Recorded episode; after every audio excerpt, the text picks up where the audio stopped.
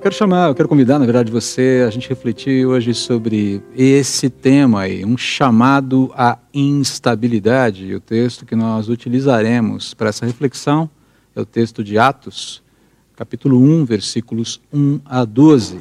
Acompanhe a leitura, por favor, estamos lendo aqui na nova versão transformadora, NVT. Em meu primeiro livro, relatei a você, Teófilo, tudo o que Jesus começou a fazer e a ensinar até o dia em que foi levado para o céu, depois de dar a seus apóstolos escolhidos mais instruções por meio do Espírito Santo. Durante os 40 dias após seu sofrimento e morte, Jesus apareceu aos apóstolos diversas vezes. Ele lhes apresentou muitas provas claras de que estava vivo e lhes falou do reino de Deus. Certa ocasião, enquanto comia com eles, deu-lhes a seguinte ordem: não saiam de Jerusalém até o Pai enviar a promessa, conforme eu lhes disse antes. João batizou com água, mas dentro de poucos dias vocês serão batizados com o Espírito Santo. Então os que estavam com Jesus lhes perguntaram: Senhor, será esse o momento em que restaurará o reino a Israel? Ele respondeu: O Pai já determinou o tempo e a ocasião para que isso aconteça, e não cabe a vocês saber. Vocês receberão poder quando o Espírito Santo descer sobre vocês e serão minhas testemunhas em toda parte, em Jerusalém, em toda a Judéia, em Samaria e nos lugares mais distantes da terra. Depois de ter dito isso, foi elevado numa nuvem e os discípulos não conseguiram mais vê-lo. Continuaram a olhar atentamente para o céu até que dois homens vestidos de branco apareceram de repente no meio deles e disseram: Homens da Galileia, por que estão aí parados, olhando para o céu? Esse Jesus que foi elevado do meio de vocês ao céu voltará do mesmo modo como viram subir. Então voltaram do Monte das Oliveiras para Jerusalém, cerca de um quilômetro de distância. Eu não sei quanto a você, mas eu não sou muito dado a instabilidades. Eu até gosto de desafios, até gosto deles. Mas isso não significa que eu gosto de inseguranças, incertezas, flutuações, mudanças bruscas, inesperadas, trazendo a reboque o seu potencial de desconfortos para a minha vida. Eu até gosto de aventuras, mas eu não sou amigo de desventuras, especialmente quando elas vêm em série. A grande verdade é que a estabilidade é uma das condições mais cobiçadas pelo ser humano. Talvez até fosse uma commodity. Alguém trate a estabilidade como uma commodity. A gente vê o tempo todo pessoas desejando e lutando por estabilidade emocional, amorosa, profissional, financeira, conjugal, quando se é casado, familiar, social, política, econômica, espiritual. E o que dizer então da saúde? Quem aí gosta de enfrentar instabilidades na saúde? Na sua própria ou na, na, na vida de pessoas que ama e cuida? Você conhece alguém assim? Eu, particularmente, não conheço ninguém. Já ouviu alguém dizendo mais ou menos assim: ah, puxa, a vida anda tão monótona, a vida anda tão flatzinha, tão chatinha, ou tão redondinha, tão boring, tão é, sem sal nem açúcar, que um probleminha de saúde até que cairia bem para mim, sabe, nesse momento? Você já ouviu alguém fazendo esse tipo de comentário? É, é pouco possível e bem pouco provável, não é verdade? A gente não gosta da instabilidade. E nós não gostamos de ter a nossa vida perturbada por incertezas, por problemas, por sofrimentos. Mas daí, quase sete meses após o início dessa pandemia, é, com o mundo ávido pela estabilização global, por, estabilidade, é, eu apareço aqui com uma mensagem cujo tema é um chamado à instabilidade. Eu até imagino você já pegando o controle remoto da TV, do celular, ou pegando o celular, ou pegando o seu, o seu computador e dizendo, ah, vou desligar e vou fazer outra coisa, porque, por favor, né, com tudo isso, e esse pastor vem me falar sobre um chamamento à instabilidade. Ele só pode estar tá brincando. André, você está de brincadeira comigo, né? É, não estou, não. Não estou, não. Sair daqui, eu preciso só, é, peço licença para você, para a gente relembrar juntos aqui algumas coisas que nós já sabemos, mas tendemos a esquecer. Então, essas, esses três pontos aí com alguns subitens. Primeiro deles, a instabilidade é uma condição estável, uma constante em um mundo marcado pela inimizade com Deus, ok? Isso é um fato. A instabilidade existe, ela está aí, e ela é fruto dessa inimizade do mundo com Deus. De um mundo caído. Segundo ponto, quando nós falamos sobre instabilidades, quando nós falamos sobre problemas, quando nós falamos sobre sofrimentos, é, é sempre recomendável considerarmos sua origem ou suas origens. E elas não são muitas, na verdade, a gente pode resumi-las aí a cinco, como você deve estar vendo aí na sua tela. Tá? Ah, quais são os agentes do sofrimento, dos problemas da instabilidade? Em primeiro lugar, eu mesmo. Eu me causo muitos problemas. Eu sou um agente do meu sofrimento, da minha instabilidade, muitas vezes, dos meus problemas e inquietações.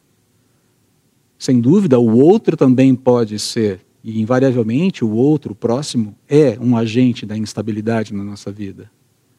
Circunstâncias também são um agente, ou agentes da instabilidade. Satanás é um agente da instabilidade, do problema de sofrimento. Lembram da história de Jó? Agora, o que talvez perturbe você, mas não deveria, é que soberanamente Deus é o grande utilitário, ou utilizador, para dizer mais a verdade, para usar o português correto aqui, do sofrimento na vida humana. Ele não faz sem uma intenção. Deus não está interessado em destruir, em desconstruir, em simplesmente fazer com que as coisas virem pó mas ele até utiliza os processos de desconstrução para construir algo no lugar, visando o louvor da sua glória. A gente falou um pouquinho sobre isso na Escola Bíblica Dominical hoje. Em último caso aqui, em último, último ponto aqui, a história não é sobre mim, a história não é sobre você. Tá? Nada em minha vida é primariamente meu ou sobre mim, ainda que também diga respeito a mim. Nada em sua vida é primariamente seu ou sobre você, ainda que também diga respeito a você. É importante a gente lembrar disso aqui, essas verdades que precisam ser relembradas. A instabilidade é uma constante em um mundo marcado pela inimizade com Deus. Eu mesmo me causo sofrimento, o outro me causa sofrimento, circunstâncias me causam sofrimento. Satanás e Deus soberanamente também usa a instabilidade para que os seus propósitos eternos sejam cumpridos na minha vida e através da minha vida. E eu preciso lembrar sempre que a história não é sobre mim. O fato, queridos, é que nós não gostamos de pensar que somos os protagonistas, aliás, nós gostamos de pensar que somos os protagonistas da nossa história. Que a realidade ela não pode prosseguir sem a nossa presença, sem as nossas convicções, sem as nossas ações ou as nossas intervenções, quando na verdade nós, nossa história, as nossas intervenções não são indispensáveis para a realidade. Nós somos coadjuvantes. Eu sei. Às vezes é incômodo a gente pensar que a gente é coadjuvante, mas é o que nós somos. A história diz respeito a outra pessoa e essa pessoa é Cristo. Ele é o centro de tudo, simplesmente porque tudo é dele, para ele depende dele. Olha só o que Paulo fala em Romanos 11:36, fazendo uma doxologia, uma glorificação da pessoa de Jesus. Pois todas as coisas vêm dele, existem por meio dele, são para ele. A ele seja toda a glória para sempre. Amém. Esse protagonismo na realidade do Senhor Jesus. Paulo fala a mesma coisa em Colossenses, ou quase a mesma coisa em Colossenses, capítulo 1, versículos 15 a 17. O filho é a imagem do Deus invisível, é supremo sobre toda a criação pois por meio dele todas as coisas foram criadas, tanto nos céus como na terra. Todas as coisas que podemos ver e as que não podemos ver, como os tronos, reinos, governantes e as autoridades do mundo invisível. Então ele está falando que existe uma esfera espiritual que nós não enxergamos e que é extremamente complexa. Ele é o Senhor de tudo isso. Tudo foi criado por meio dele e para ele. Ele existia antes de todas as coisas e mantém tudo em harmonia, sustenta tudo em suas mãos. Como eu disse hoje na Escola Bíblica Dominical, se nós estamos aqui essa manhã porque Ele está sustentando tudo, e a prova de estarmos vivos mais um dia mostra o quanto Ele é misericordioso, permitindo que o mundo, mais uma vez, mais um dia, tenha a oportunidade de se reconciliar com Ele. Não é pouca coisa. Não é pouca coisa. Atos, voltando aqui para Atos, eu quero voltar a focar aqui em Atos. Feito esse esclarecimento, né? Voltando para Atos aqui. Esse livro é, sem qualquer sombra de dúvida, a continuação dessa, daquela bem documentada, ou do bem documentado, o Evangelho de Lucas. Se você leu a introdução, você já leu o Evangelho de Lucas e olha a introdução de Lucas e a introdução de, de Atos são muito parecidas e são destinadas, inclusive, à mesma pessoa. Né? Isso fica claro aí nessa saudação a Teófilo, destinatário final da carta, provavelmente um cristão grego ou romano, alguém de alta posição, talvez um oficial dentro da estrutura do império e que suspeita-se, alguns estudiosos levantam que ah, ele pudesse, ou talvez tenha sido, o patrono de Lucas justamente na, na, na, nesse processo de investigar os fatos em torno de Jesus e reconstruir, reconstruir os passos, fazer uma reconstituição histórica e autenticar os eventos em torno de Jesus. E essa continuação, esse livro, esse segundo livro, que continua a narrativa de Lucas, é marcado por transições muito significativas logo de início. Há uma mudança de protagonismo na narrativa. Se no Evangelho de Lucas Jesus é o grande personagem, quem será o grande personagem em Atos? Os apóstolos? Não, o Espírito Santo. Aliás, muita gente propõe que Atos nem deveria se chamar Atos dos Apóstolos, e sim Atos do Espírito Santo. E, sinceramente, eu concordo com essa ideia. Mas a questão aqui maior não é essa. Além disso, a brevidade com que Lucas resume o conteúdo do Evangelho no início de Atos, o, o resumo do seu Evangelho, tudo, ele fala assim, tudo o que Jesus começou a fazer e a ensinar. A gente leu isso agora há pouco. Indica a continuidade do trabalho e dos ensinos de Jesus através do ministério dos apóstolos e do testemunho de cristãos fiéis, como foi o caso de Estevão ali no capítulo 7 de Atos, o primeiro mártir da igreja. Lembram-se?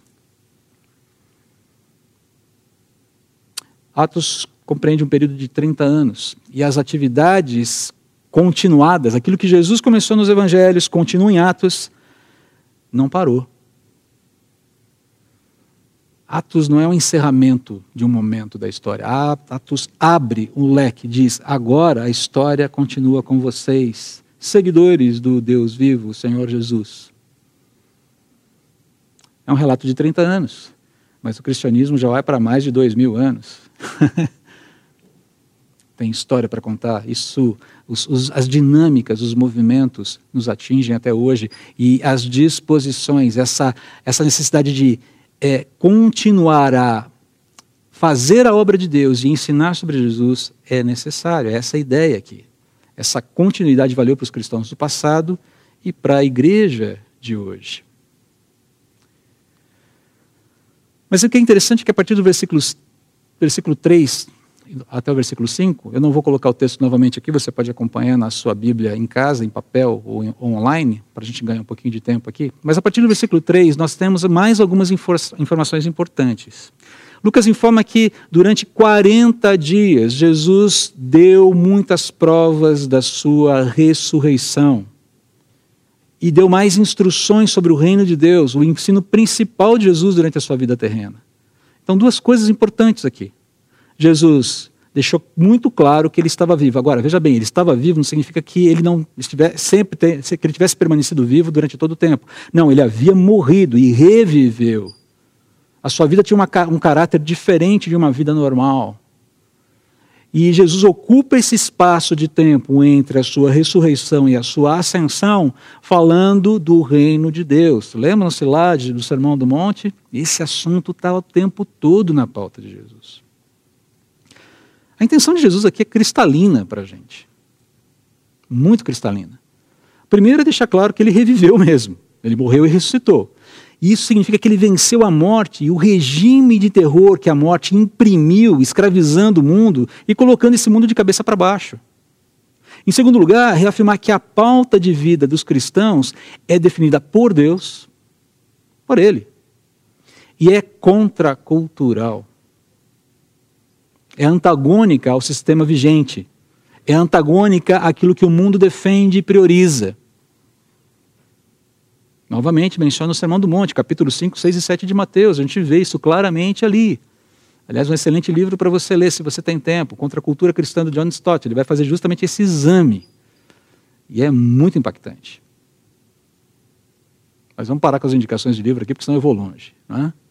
E em terceiro ponto, garantir que o projeto, esse projeto, então a intenção de Jesus, a primeira, né, deixar claro que ele reviveu, segundo, reafirmar que a pauta de vida dos cristãos é definida e definida por Deus, é definida por Deus e ela é contracultural. E em terceiro lugar, garantir que o projeto de Deus avançará sob a proteção e a capacitação do Espírito Santo de Deus. Não é porque existe esse movimento que a gente pode fazer esse movimento na nossa força, do nosso jeito, no nosso tempo. Não.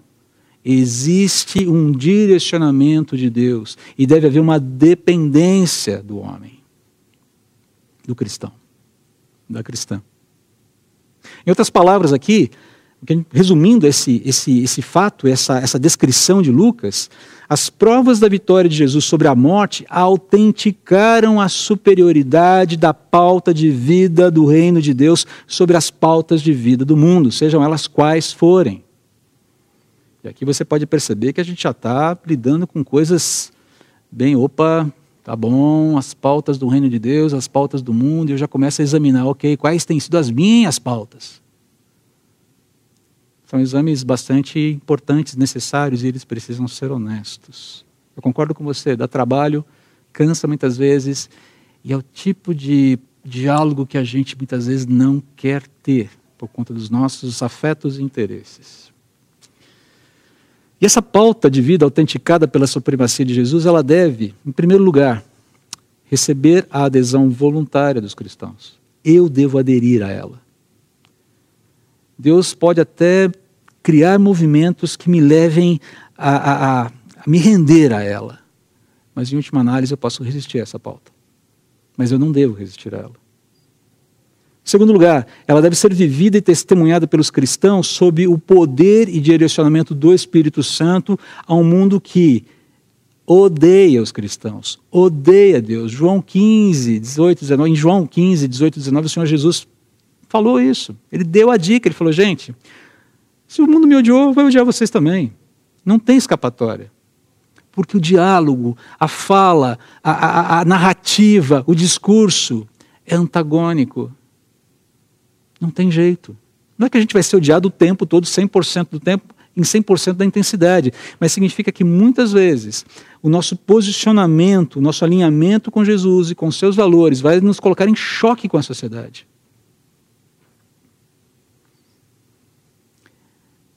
É, não te chamei para andar dos meus passos sem avisar de encontrar obstáculos e que me seguir e envolver, negar-se a si e sofrer. Jesus não cometeu nenhuma espécie de propaganda enganosa quando nos chamou para segui-lo. Eis aí a instabilidade. É, eu recebi um post muito impactante de um amigo essa semana, dizendo a respeito, falando a respeito, mencionando né, e, e considerando a morte de um pastor que ele admirava, pelo que, ele, pelo que pareceu, ele admirou, admirava muito. Esse, esse, esse pastor, ele é, faleceu com 61 anos, vítima da Covid. Mas uma coisa que mais me chamou a atenção nesse post desse amigo é que ele disse, é interessante que ele fez um movimento, em um determinado momento do seu ministério, ele é, organizou uma mudança de local da igreja. A igreja deixou de se reunir num lugar para se reunir em outro. E logo que eles chegaram nesse novo lugar, depois de tantos sonhos, esperanças e tudo mais, a igreja começou a enfrentar uma forte batalha espiritual fortíssima. Pessoas endemoniadas começaram a chegar na igreja e a igreja passou por um período de muita luta, muita luta mesmo. À medida que o tempo foi passando e que eles se envolveram nesse engajamento de se dobrarem diante de Deus, buscarem orientação do Espírito de Deus, as coisas foram mudando. E logo eles perceberam que chegaram num lugar, numa, numa região onde havia muitas clínicas de aborto. Essa é a instabilidade. O pastor Wilson, semana passada, se eu não me engano, se eu não me engano, mencionou os Sibimoemers. E de como os Sibimoemers vão ter que lidar com, é, vão, vão, vão, atuar dentro da realidade, é, servindo ao bairro de Moema, aos Moemers. Mas se você leu a reportagem inteira da Veja São Paulo, falando sobre os Moemers, você sabe muito bem que os problemas morais no bairro de Moema são imensos. Os problemas existenciais no bairro de Moema são imensos. E eu tenho me perguntado: será que nós estamos nos preparando adequadamente para esse testemunho? Ou cremos que as nossas estratégias, que temos um escritório muito bem montado ali na Carinás, que fazemos, que, que, que ao realizarmos ações, estratégias de evangelismo, a gente vai arrebentar, a gente vai abafar em Moema? Eu não iria por aí.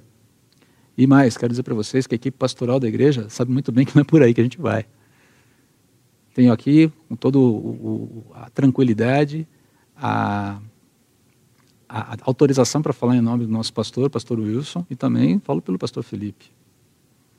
Sabemos que não é por aí. Sabemos que nós precisamos nos dobrar diante de Deus. Falar, Senhor, nós não sabemos como fazer esse negócio mas precisa ser feito. O Senhor nos colocou aqui, é aqui que o Senhor nos quer, os problemas existem. Ajude-nos a operar debaixo do poder do Teu Espírito. Ajude-nos a abraçar, a amar essas pessoas que nós não sabemos nem como começar a dialogar com elas. Elas virão. Ah, elas virão. Mas nós precisamos começar a nos preparar já. Aliás, precisamos recuperar um tempo perdido, de certa forma. Nas nossas salas de oração, precisamos ser mais intencionais em relação à missão da igreja. Ainda que tenhamos uma lista de pedidos pessoais que precisam de atenção e sejam legítimas, precisamos nos ocupar com a missão da igreja. Com essa história de ser sal e luz, de ser contra a cultura, de ser sociedade regida por uma ética que não é uma ética desse mundo. Vamos apanhar? Pode ter certeza. Vai voar pedra? Tranquilamente. Mas eu fiquei impactado demais. É esse sonho que eu tenho procurado acalentar no meu coração, e eu sei que é o sonho também dos demais pastores, de ver gente vindo para CB Moema, não de outras igrejas. Não que elas não sejam bem-vindas, mas vindo gente, gente chegando na CB Moema, CB Moema porque se reconciliou com Deus mediante a fé em Jesus, porque ouviu o Evangelho e se rendeu a Jesus. Adivinha quem vai fazer o trabalho? É o Espírito Santo, sem dúvida alguma, mas adivinhe qual é o instrumento que ele pretende utilizar? Você? Eu? Agora, perceba, ah, eu falei, ia falar de um exemplo, e acabei não falando, não mencionando. O exemplo que me impactou essa semana foi o batismo de 1435 tailandeses num único dia. Aconteceu agora no dia 6 de setembro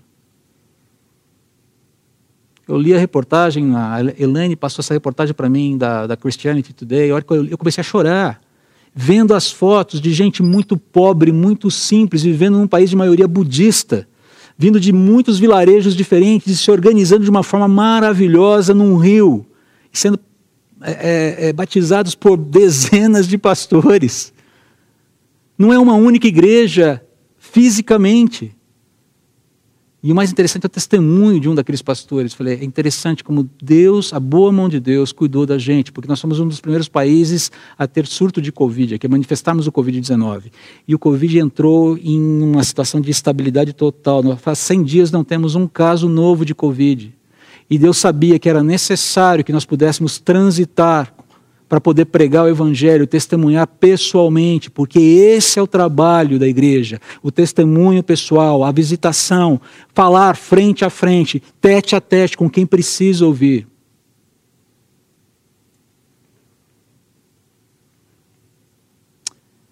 Eu quero que a Covid pare, eu quero que a pandemia vá embora, mas ela tem que.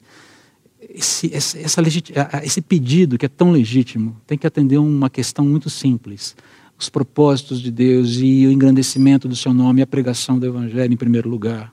Não é se a economia vai se, vai, vai, vai se recuperar ou não, que se recupere, vamos orar por isso, é, que haja estabilidade política, que haja estabilidade é, é, é social. Ok, perfeito, mas queridos, se queremos orar pelo fim da Covid, que seja pelo motivo certo, em primeiro lugar. Queremos voltar para o nosso trabalho, ok, mas não é só porque você precisa colocar o pão na mesa. É porque através do seu trabalho, do exercício da sua profissão, do seu ofício, você é instrumento de Deus, você é testemunha de Deus ali. Eu sou. Devo ser. Agora, entretanto, note que mesmo conhecendo a pauta de Deus para nós, muitas e muitas vezes nós tentamos ajustá-la às nossas vontades e interesses, ao invés de ajustarmos os nossos interesses e vontades a essa pauta de Deus. Até mesmo vontades e interesses legítimos muitas vezes são encaixados nessa questão aqui. O diálogo que se segue entre Jesus e os discípulos é prova disso. Olha só que interessante, agora você precisa aí acompanhar a leitura do texto. Então os que estavam com Jesus lhe perguntaram: Senhor, será esse o momento em que restaurará o reino a Israel? Ele respondeu: já determinou o tempo e a ocasião para que isso aconteça e não cabe a vocês saber. Repito, e não cabe a vocês saber. É uma resposta quase que lacônica aqui. Mas não fica nisso. Vocês receberão poder quando o Espírito Santo descer sobre vocês e serão minhas testemunhas em toda a parte. Em Jerusalém, em toda a Judéia, em Samaria e até os confins da terra. Os discípulos imaginam que por ocasião da vinda do Espírito Santo, olha só que interessante a métrica do, do, dos discípulos. Eles imaginam que por ocasião da vinda do Espírito Santo, as promessas da restauração do reino a Israel pelo Messias, que estão contidas, sim, são muito claras ali no Antigo Testamento, seriam finalmente cumpridas. Havia uma expectativa entre os discípulos de que, com Jesus agora é, ressurreto, falando do reino de Deus, o Espírito Santo vindo com poder, a restauração de Israel sob um governo messiânico fosse iminente. Essa era a expectativa. Todo judeu piedoso ansiava por isso. Você olha, você vê presença dessa expectativa ali no Magnificar de Maria, no cântico de Zacarias, da profecia de Zacarias, no louvor de Simeão, ali nos, nos dois primeiros capítulos de Lucas. Isso está ali, você percebe essa, essa, essa visão, essa expectativa, essa esperança. Era uma expectativa de que a nação de Israel fosse abençoada com a estabilidade da paz na terra sob o governo do Messias reinando no trono de Davi. É isso.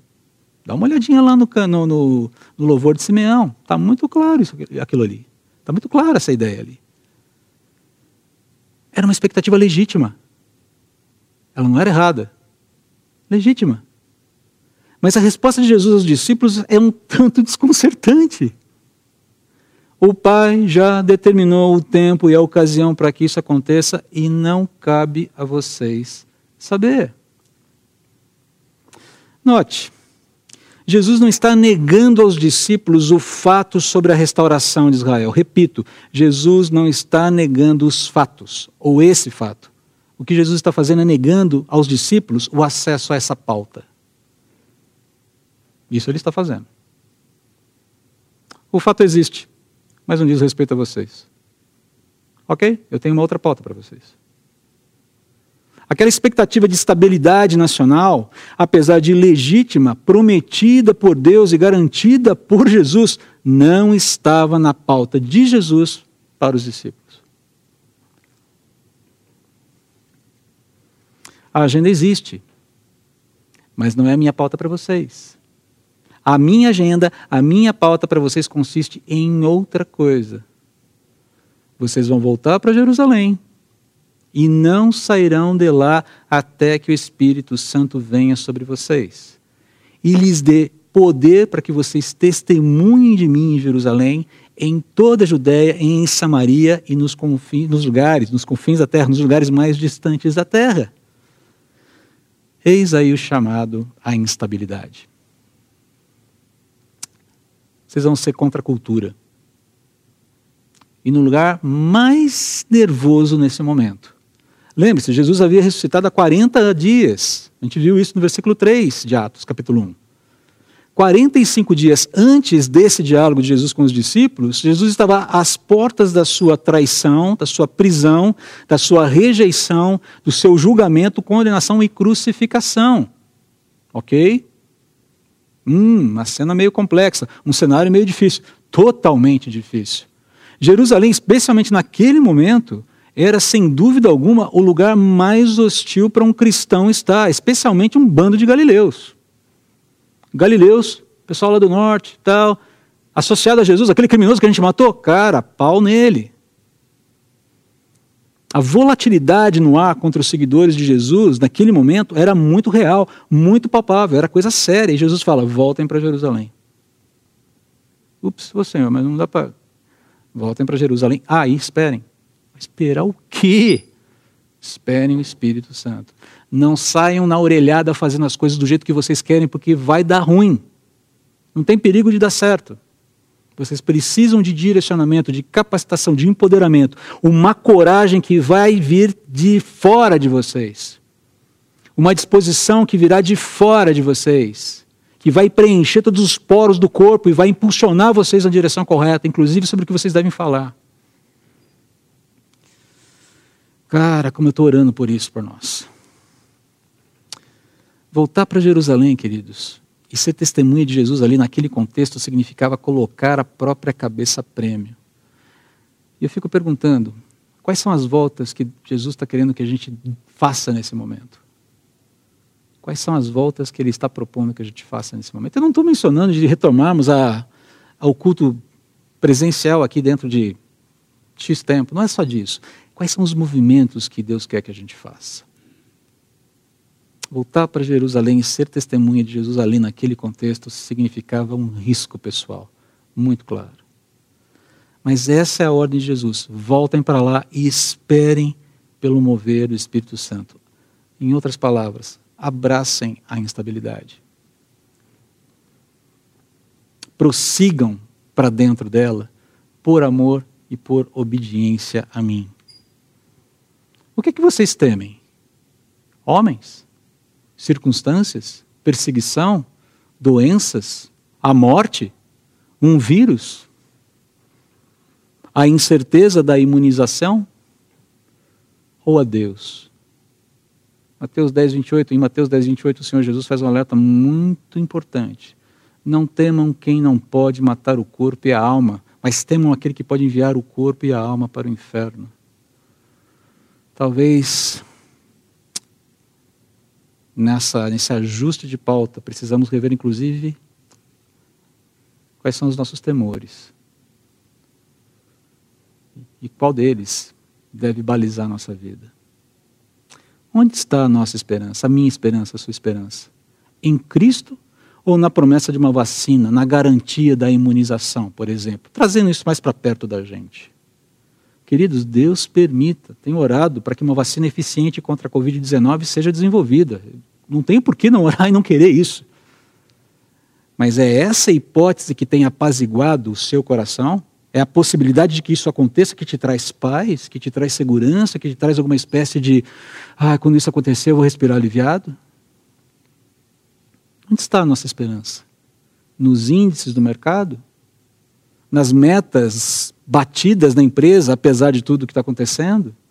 na política, na reforma tributária, na reforma administrativa, na reforma política, num plano eficiente para a saúde pública, na troca, na troca do político A pelo político B nas próximas eleições? Queridos, assumamos o risco inerente à nossa cidadania, pois o que nós já ganhamos em Cristo é muito superior aos riscos que corremos quando corremos. Quando corremos. Não é possível blindar-nos contra as dificuldades da vida, ainda mais eh, se nós queremos realmente testemunhar sobre o Deus vivo, o Deus da Bíblia, a esperança que afirmamos ter encontrado nele diante de uma sociedade que está aterrorizada, acuada, fechada e que cancela tudo e todos. O nosso discurso sobre esperança ele só vai ser ouvido quando ele for acompanhado de atitudes correspondentes, consistentes. Não adianta falar que eu espero em Deus, que eu confio em Deus, mas se as minhas dinâmicas de vida não estão expressando isso. E aqui entra a brincadeira que eu falei, brincadeira em termos, né? Que eu falei sobre inércia hoje na chamadinha que eu fiz no Stories do Instagram da, da CB Moema. A primeira lei de Newton fala sobre o princípio da inércia. Você deve lembrar disso lá do colégio ou do ginásio, não lembro agora. Enfim.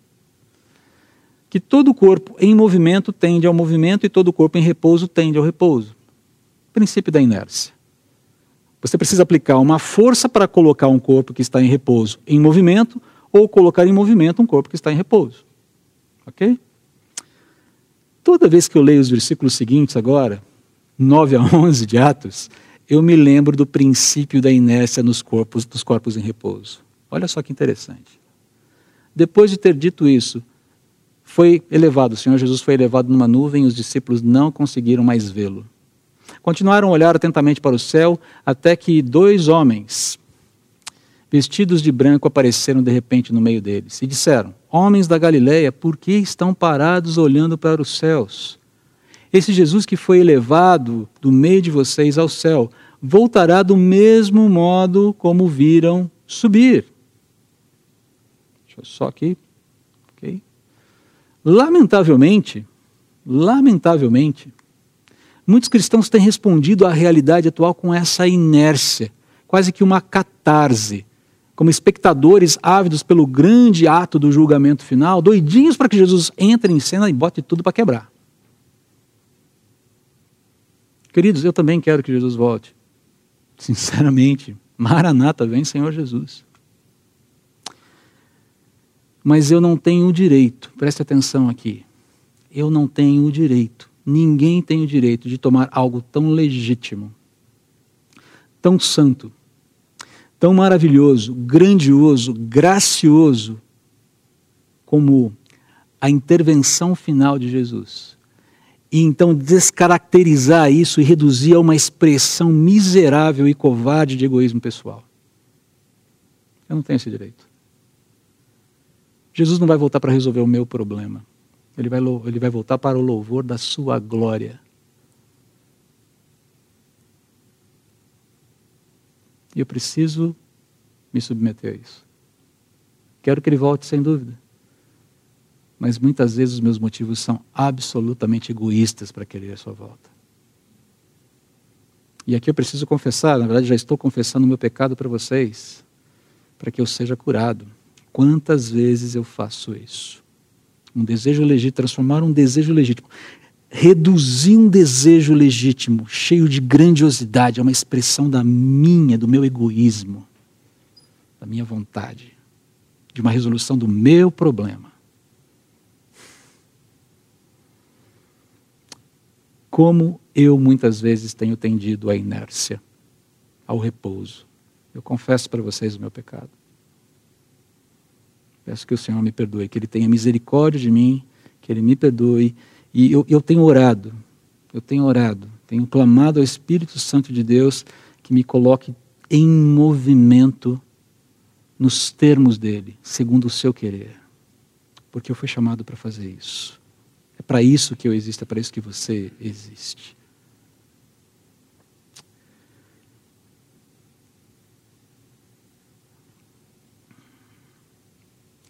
A nossa ocupação primordial no reino de Deus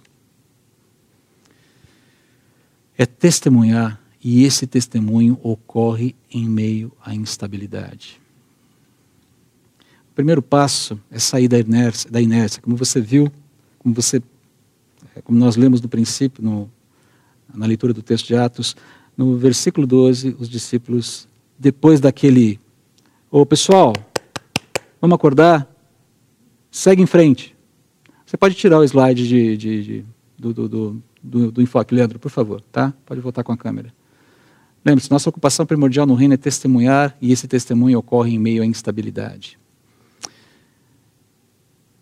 é necessário que haja uma intervenção de Deus enviando ali o que parecem ser dois anjos dizendo: Varões galileus, senhores da Galileia, homens da Galileia, o que, é que vocês estão olhando, gente? O é que vocês estão procurando no céu? O foco agora é outro. Porque Jesus, da mesma maneira que vocês ouviram subir, ele vai voltar. Mas até lá existe uma missão para ser cumprida. E a missão começa em Jerusalém. Voltem para lá eles precisam desse empurrãozinho para sair da inércia e voltam finalmente para Jerusalém. O primeiro passo é sair da inércia e voltar para Jerusalém.